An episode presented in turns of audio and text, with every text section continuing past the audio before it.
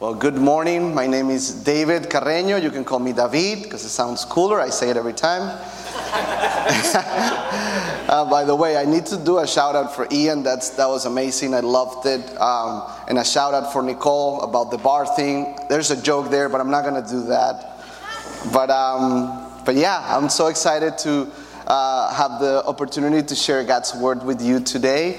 And we're going to be in Exodus 14 today. If you have your Bible, I encourage you to take it out and go to Exodus 14. You can put it in your phone. We're going to go through it together. And while you guys go there, I want to do a little introduction of where we're standing in the book of Exodus, but a little summary of where we have been here at New Hope teaching-wise and preaching-wise. A couple of Sundays ago, Pastor Dave talked about how do we measure success as Christians? And he said that it's not by the amount or the quality or anything like that. Not the prosperity like Ian was saying. It's about obedience. That's how we measure success. And then that was a very practical, good message for us. And then the week after that, that was last week, he talked about what a beautiful thing that we talk about obedience. And we have our brother Sean taking a step of obedience and baptizing and proclaiming to everybody that he loves Jesus, that he is giving his life to him. So it's been really good. And today I'm gonna try to keep that same practical. So I want you to really engage into what we're going to be going through Exodus, and in a second I'll give a little context. But what I want you to see is that I'm going to be presenting some things from the text of an attribute of God, one of them or several of them. And as I do that, I'm going to show you how people responded. So I want you to really engage. And when you hear me say something about God according to what the text say, and I say something about the people, how they responded, I want you to be thinking the same way. How, according to this attribute of who God is, His nature, how should I be responding? So I want to make it very practical, as we've been doing in the past couple of Sundays. So where we are in Exodus 14, I'll do a little backtrack. I'll try to summarize it the best I can. I don't want to chop it off, but because of time, I can't do the full thing. And, my seminary brain, I want to just do a class here. That's all I want to do. Sorry about that. But, creation. God creates. Sin. There's the fall. Humans are separated from God. But God wanted His people to be back to Him. So He chose a man, Abraham, His people, because He wanted to show to the world. It wasn't just for Abraham or the people of Israel. He wanted to show to everybody else that He is the one true God. So He chooses this man. Abraham has Isaac. Isaac has Jacob. And Jacob has 12 sons. One of them is Joseph. These are the 12 tribes of Israel. So then the 11 brothers sold Joseph, their brother, into slavery. He ends up in Egypt, a far land from where they were. They were up there in Canaan. He comes all the way up here to Egypt as a slave. But God, in His providence, He puts him as the second man in command. So it's Pharaoh and then Joseph. And throughout a crazy turn of events, he's able to reunite with his family. He brings all his family. By this point, the Israelites, because Jacob's name was changed to Israel, it's like around 70 people. Jacob had, and then the sons had sons and daughters. So a small exodus from Canaan comes to Egypt, and Pharaoh, he tells them, take this land, this is for you because of Joseph, and they live wonderful lives, and they start multiplying. They have a lot of cattle, but then there's a turn. Once Joseph passed and Pharaoh dies, then the new Pharaoh comes along and says, who are these people that don't look like us, that are not Egyptians, and they're actually more numerous than us? Let's subdue them. Let's oppress them. They're going to overtake us if we don't do something about it. And for 430 years, they're slaves in the land of Egypt.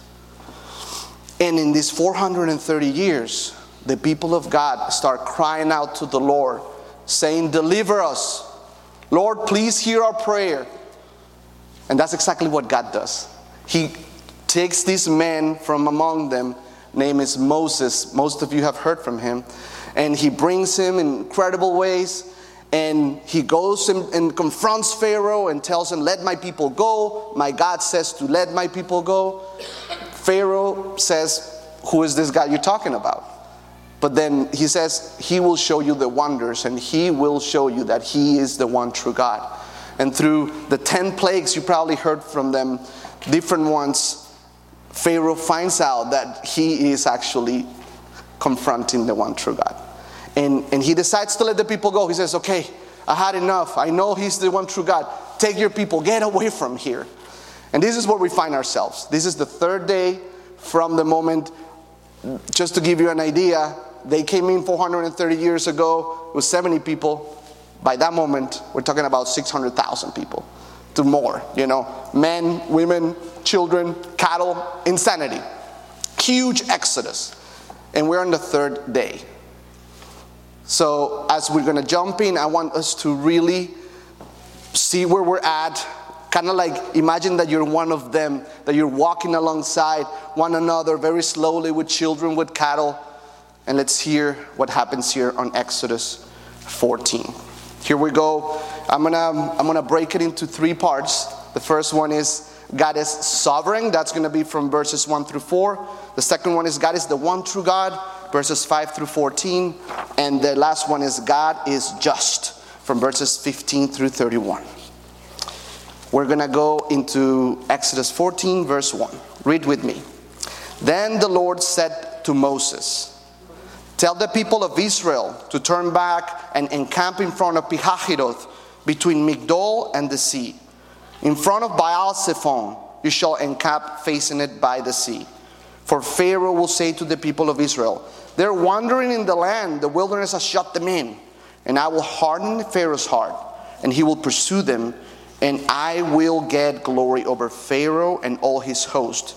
And the Egyptians should know that I am the Lord. And they did so. So I'm going to do a little, I got to geek out. A little bit of a teaching. We're going to go, if you can put the map on top there. What we're going to do is I want us to see geographically a little bit where we're at. Because if we read and we say, oh, between Pi-hahiroth, Migdol, Baal-Zephon, we don't know where we're at. But I want us to do this, a little bit of this Exodus together. So just so you know, right here, all of this is modern-day Egypt. Israel is right here on the coast. So I wanted to see, so you guys understand where we're at in the world. And then we're going to focus on this area right here. So you can go to the next slide. And right here, this is where we're at. This is Egypt. We have Ramesses, which is the city where all of the Egyptians, all of the Israelites were. And there's three different routes. I'll explain that later. But what I want us to see is what happened. On chapter 13, God takes them from Ramesses east and then go and they stop around here. So God tells them, okay, you have to go here. Follow my voice. He tells Moses, but not only that, he puts in front of them a pillar of cloud that during the day looked like a light, and at night it looked like fire. So he literally was guiding them. He was before them. So he tells them, go from Ramesses and camp right here. They go one day, travel, they stop, they camp. Second day, he tells them, okay, now we're going to go southeast, and I want you to stop. Again, the pillar of cloud moves. They go, they follow the word of God, and they encamp again. And then here, there's going to be a turn of events. But what I want us to see is, actually, can you go to the slide before? This is the promised land right here. Jericho's right here. This is where God promised that they will take them. That's their goal. And they're coming from here. The best route is the route of the coast, which is called La Via Mare. The way of the sea. But God takes them east and down. It's like, okay, we have to go here. This is the easiest way to go. But God tells them, no. Take a right here. And then camp here and wait. And they're like, oh, okay. They're just obeying. You can go to the next slide, and they go again, and they go, now they're going away from it a little bit, like, oh, okay, where are we going? And then here says, tell the people of Israel to turn back. Okay, now it's getting confusing. Now they go right, they go left and down, and now he tells them to turn back.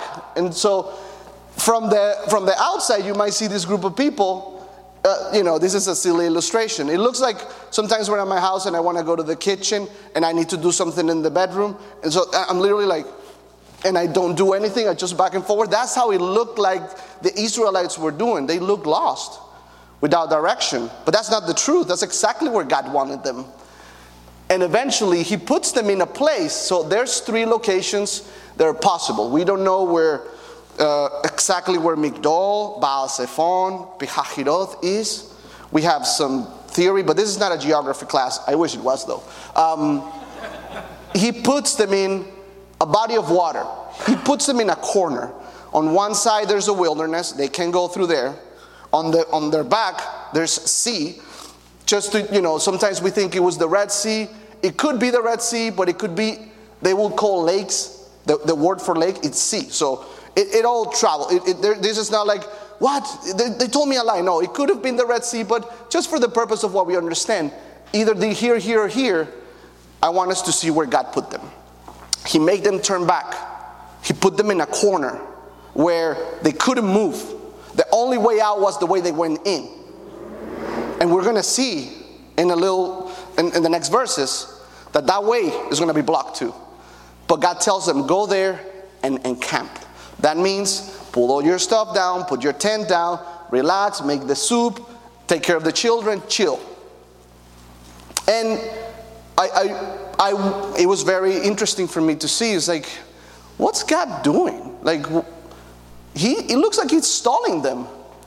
Right here was the kind of like the French of Egypt. And right here is kind of like they're still staying in the domain of the Egyptians. It was a huge power back then, probably one of the biggest powers. They had control over the border. Every step that they make inside of this territory, they knew what was happening. Pharaoh knew where they were. It looked like God was stalling them. Come here, come down a little, come up, and I'm going to put you in a corner. Oh, they looked there, trapped. But it's not a coincidence. God says it right before we're going to see what happens. It says, for Pharaoh will say of the people of Israel, they are wandering in the land. The wilderness has shut them in. And then verse 4, and I will harden Pharaoh's heart, and he will pursue them. And I will get glory over Pharaoh and all his host. And all the Egyptians should know that I am the Lord. This is exactly the will of God. God is in control. God is sovereign. That's the first point. The sovereignty of God over something so big as a group of people. Sometimes it's hard to understand how can God have this kind of capacity, but that is the God that the Bible portrays and shows. This is one of his attributes. He is in control over everything. A pin drops to the floor, not a coincidence. God is sovereign over that. He will do his will. His will come. The problem is that for us as Christians, sometimes we don't have the markers. We don't know exactly what God is doing.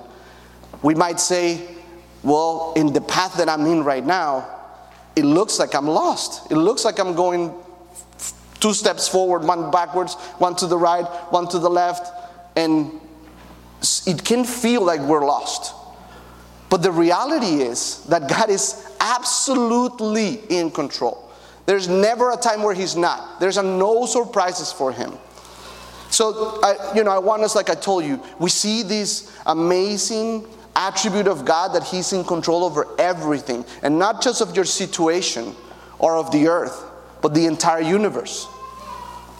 And this is the God that we serve. And this is the God that is guiding us in our path, in our route. Same way as the Israelites were going. It didn't look great. It looked they were trapped. Everything had a purpose. And I want us to see that big part in our lives.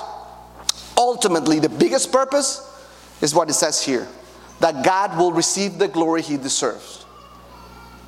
And we're going to continue to see how he's not just, you know, sometimes we think of God in the Old Testament as this mean God, as this old man is grumpy, he's tired.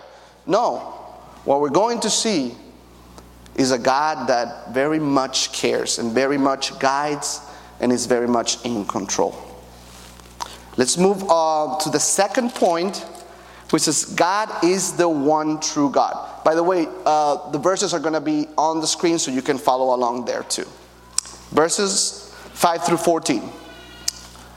When the king of Egypt was told that the people had fled, the mind of Pharaoh and his servants was changed toward the people. And they said, "What is this we have done that we have let Israel go from serving us?" So he made ready his chariot and took his army with him, and took 600 chosen chariots and all other chariots of Egypt with officers over all of them. And the Lord hardened the heart of Pharaoh, king of Egypt, and he pursued the people of Israel while the people of Israel were going out defiantly.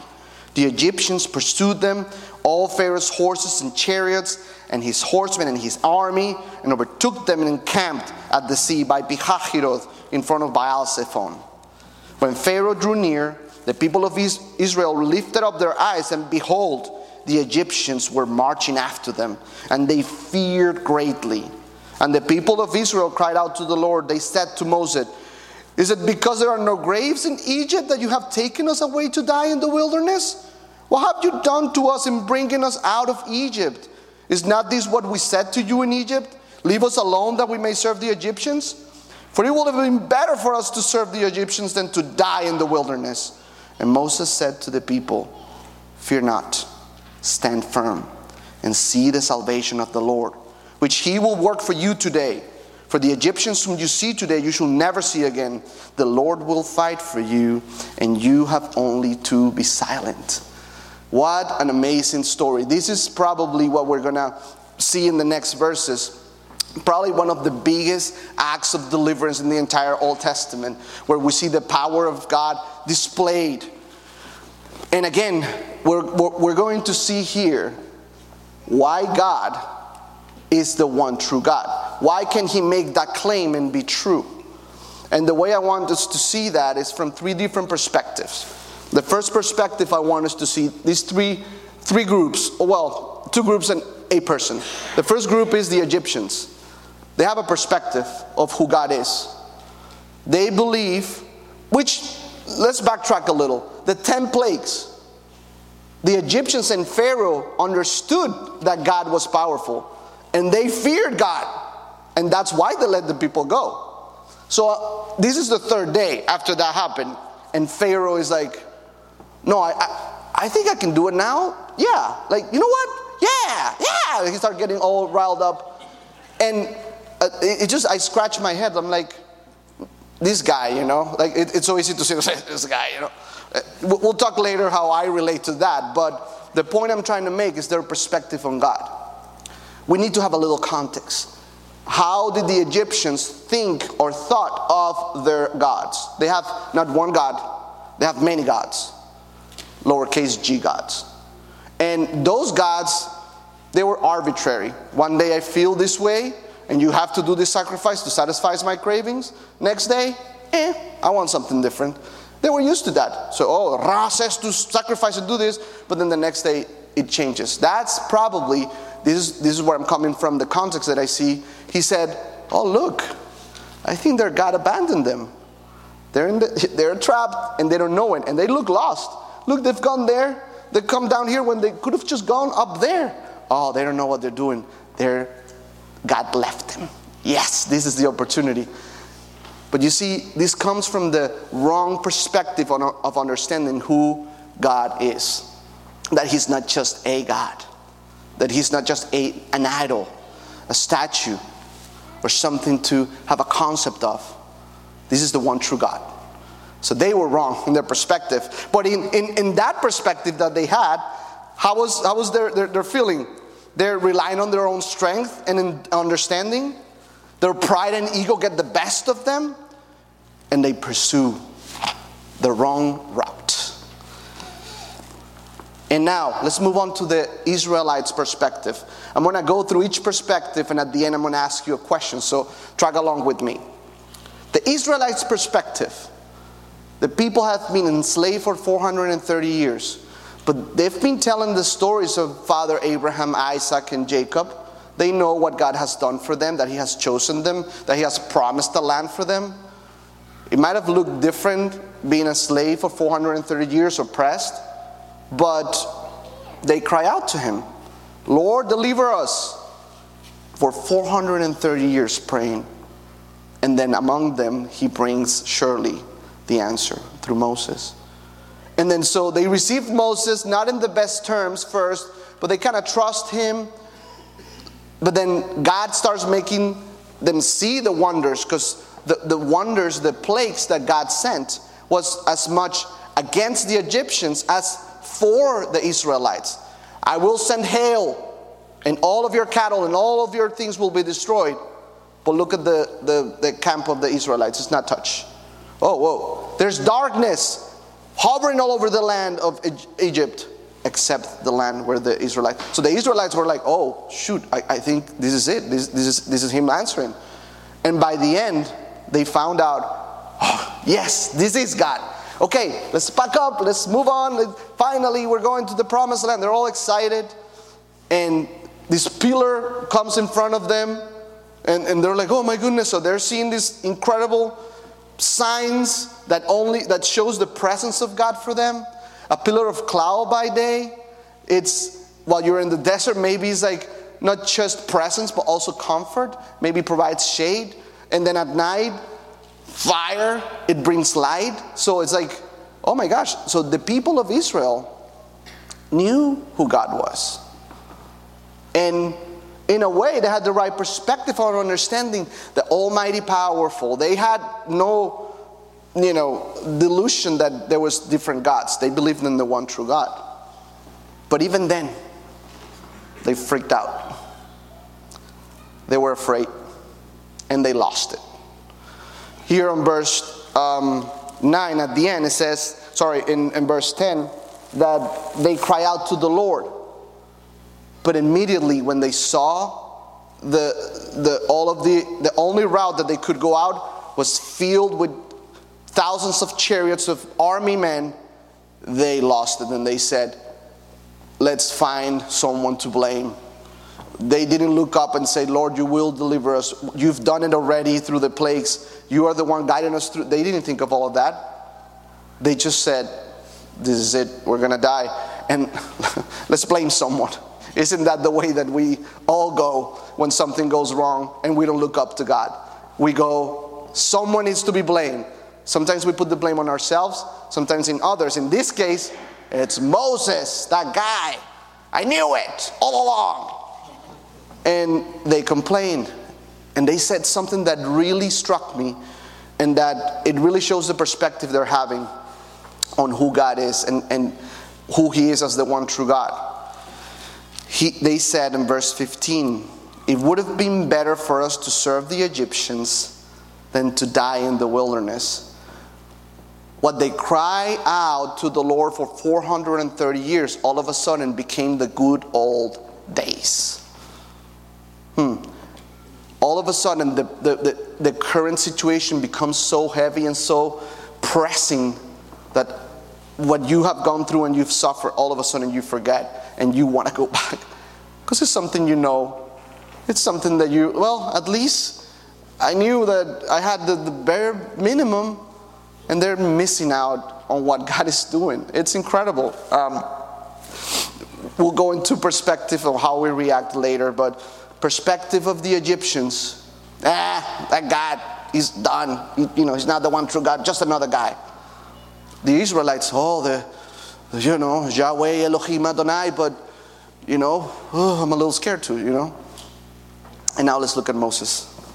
In verse 13, he says, fear not, stand firm, and see the salvation of the Lord, which He will work for you today.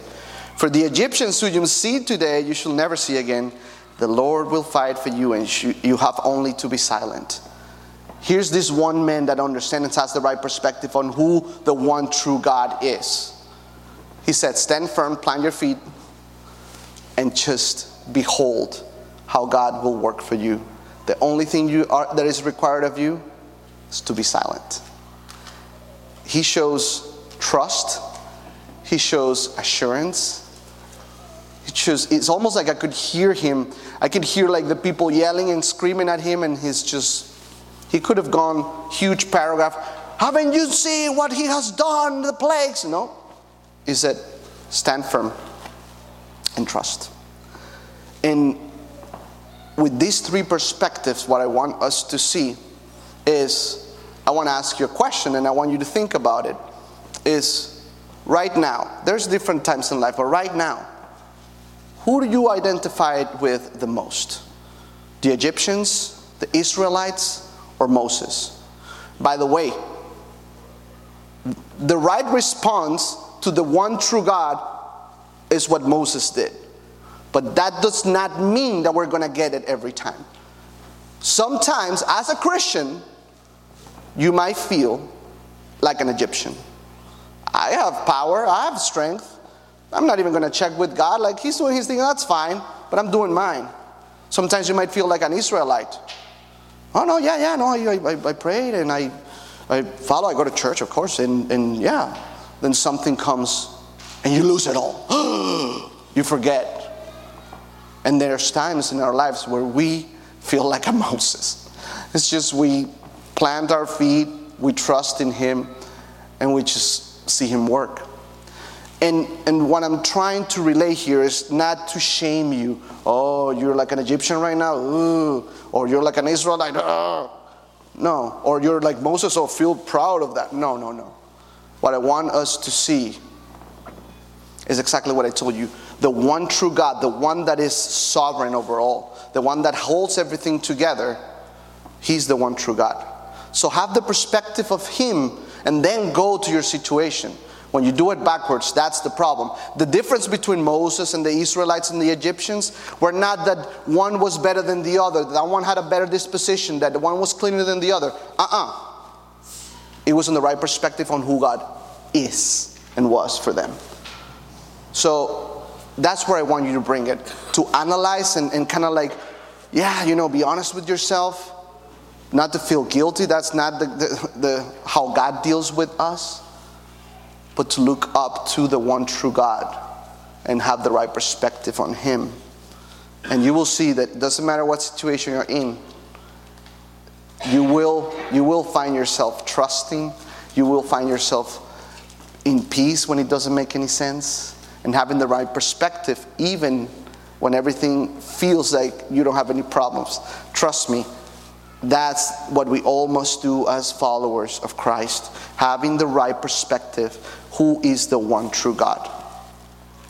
And let's move, this is my third and last point, and is God is just, in verse 15 through 31. The Lord said to Moses, "Why do you cry to me? Tell the people of Israel to go forward. Lift up your staff and stretch out your hand over the sea and divide it, that the people of Israel may go through the sea on dry ground. And I will harden the hearts of the Egyptians so that they shall go in after them. And I will get glory over Pharaoh and all his host, his chariots, and his horsemen. And the Egyptians should know that I am the Lord when I have gotten glory over Pharaoh, his chariots, and his horsemen." Then the angel of God, who was going before the host of Israel, moved and went behind them, and the pillar of cloud moved from before them and stood behind them, coming between the host of Egypt and the host of Israel. And there was the cloud and the darkness, and it lit up the night without one coming near the other all night. Then Moses stretched out his hand over the sea, and the Lord drove the sea back by a strong east wind all night and made the sea dry land. And the waters were divided. And the people of Israel went into the midst of the sea on dry ground, the waters being a wall on them on their right hand and on their left. The Egyptians pursued and went in after them into the midst of the sea, all Pharaoh's horses, his chariots, and his horsemen. And in the morning watch, the Lord in the pillar of fire and of cloud looked down on the Egyptian forces and threw the Egyptian forces into a panic, clogging their chariot wheels so that they drove heavily.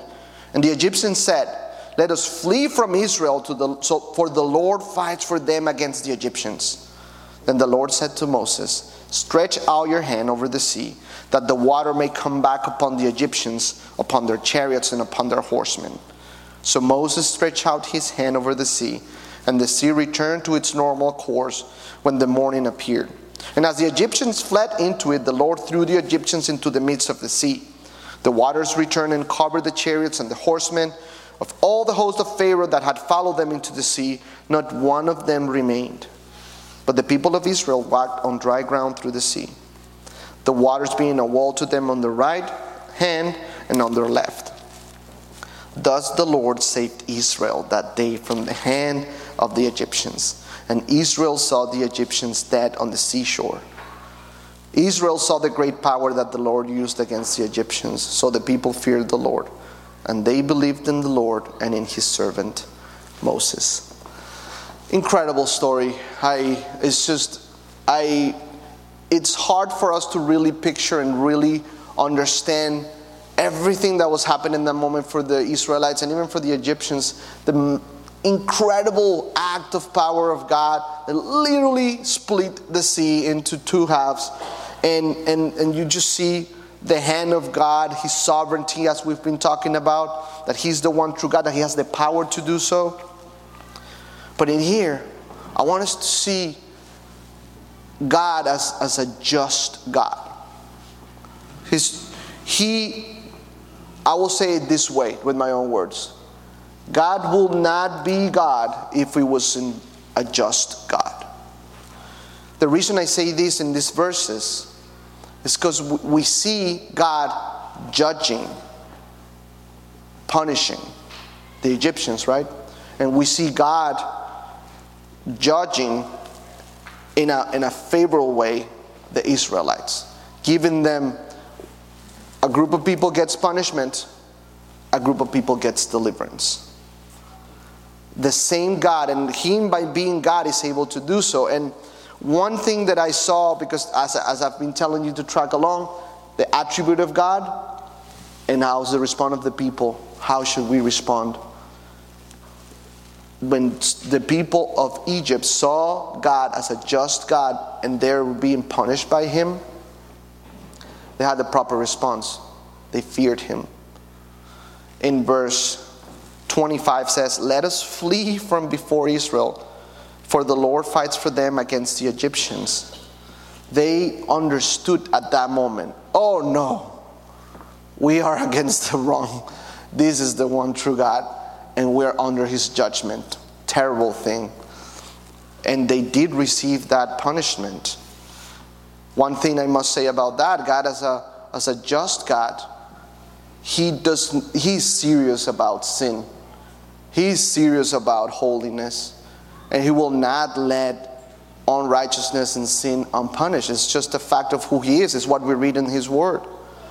And then at the same time, it's not the only story that we see. We're at the same time, him as having the right to judge and to deliver, he also does that to the weak. To the oppressed, he delivers. So God, as a just God, makes the people understand who he truly is. And the response of the Egyptians is fear. And the response of the Israelites, it's also fear. But a different kind of fear. A fear of being on the right side where God tells you, I will protect you. And if we look into it, if we go down to the level, the Israelites, they were not any better than the Egyptians. At the bottom, here in the heart, we're all on ground level.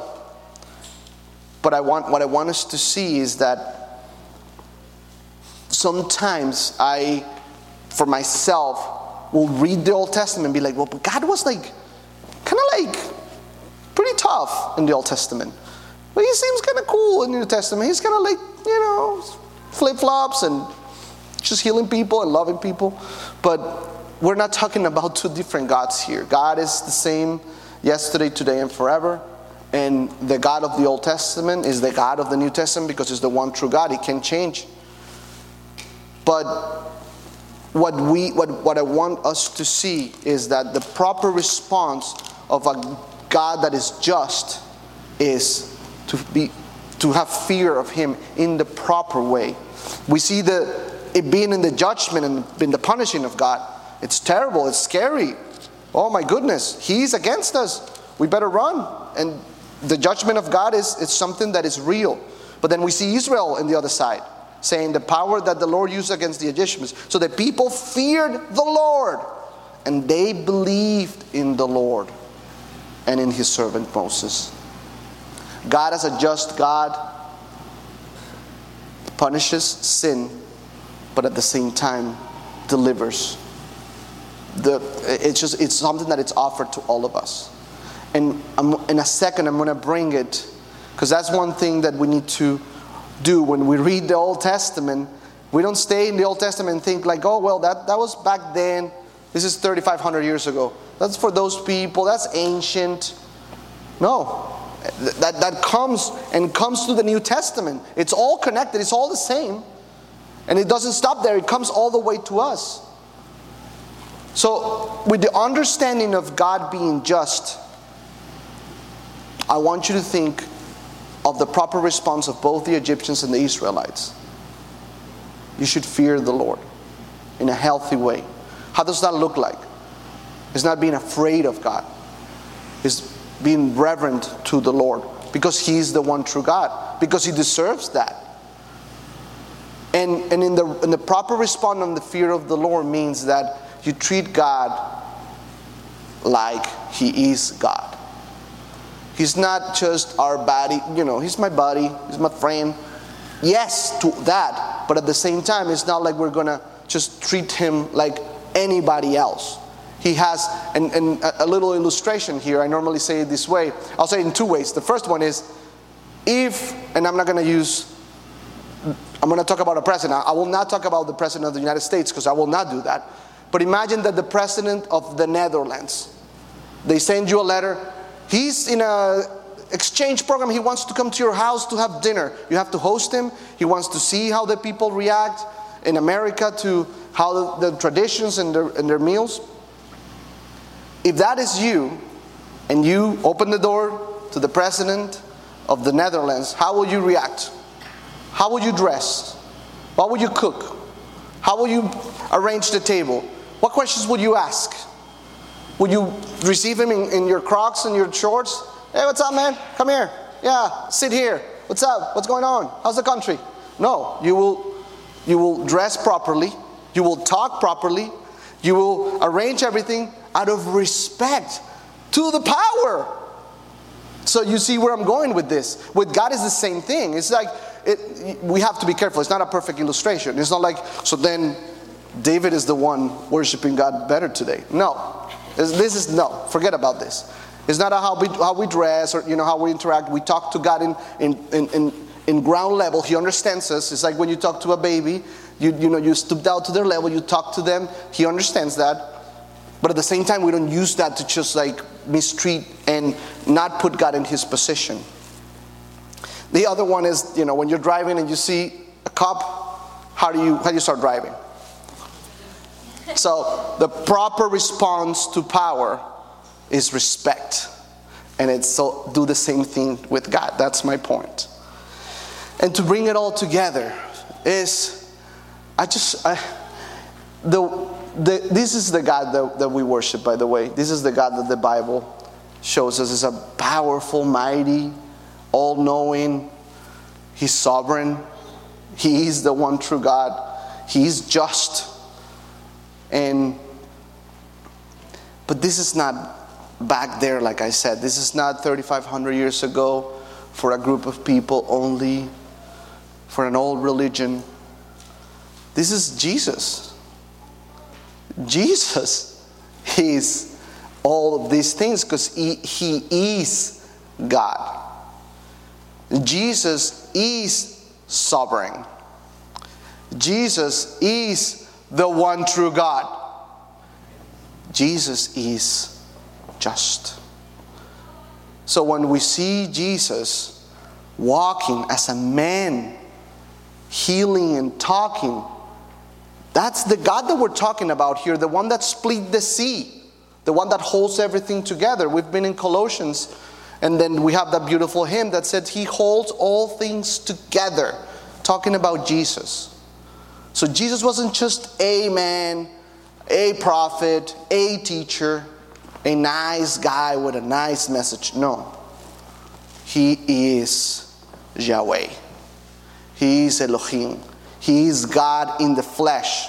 And as that, then we get a real good glimpse and a good idea of exactly who God is. His judgment, but His grace. The grace that He extends is because He is a good God.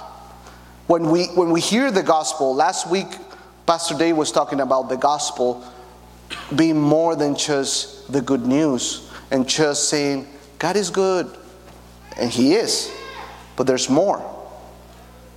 When we understand the reason why Jesus needed to become a man, why did God have to come in the flesh and took all this punishment and had to literally die on a cross. The reasoning of that is that, like I told you, as a just God, He cannot left sin unpunished.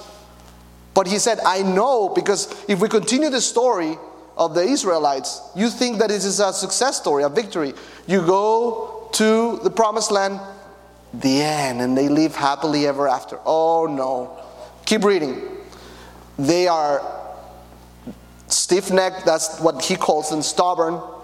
And they love God, and they go against, go to the other side. He brings them back. That happens over and over until he says, no more. I will bring one that finally will deal with the problem that we have between us, and that is sin. And that's when Jesus comes. That's all the prophecy that we heard from the line of David. That one will come. The Messiah, the Christ, the chosen one, the anointed one.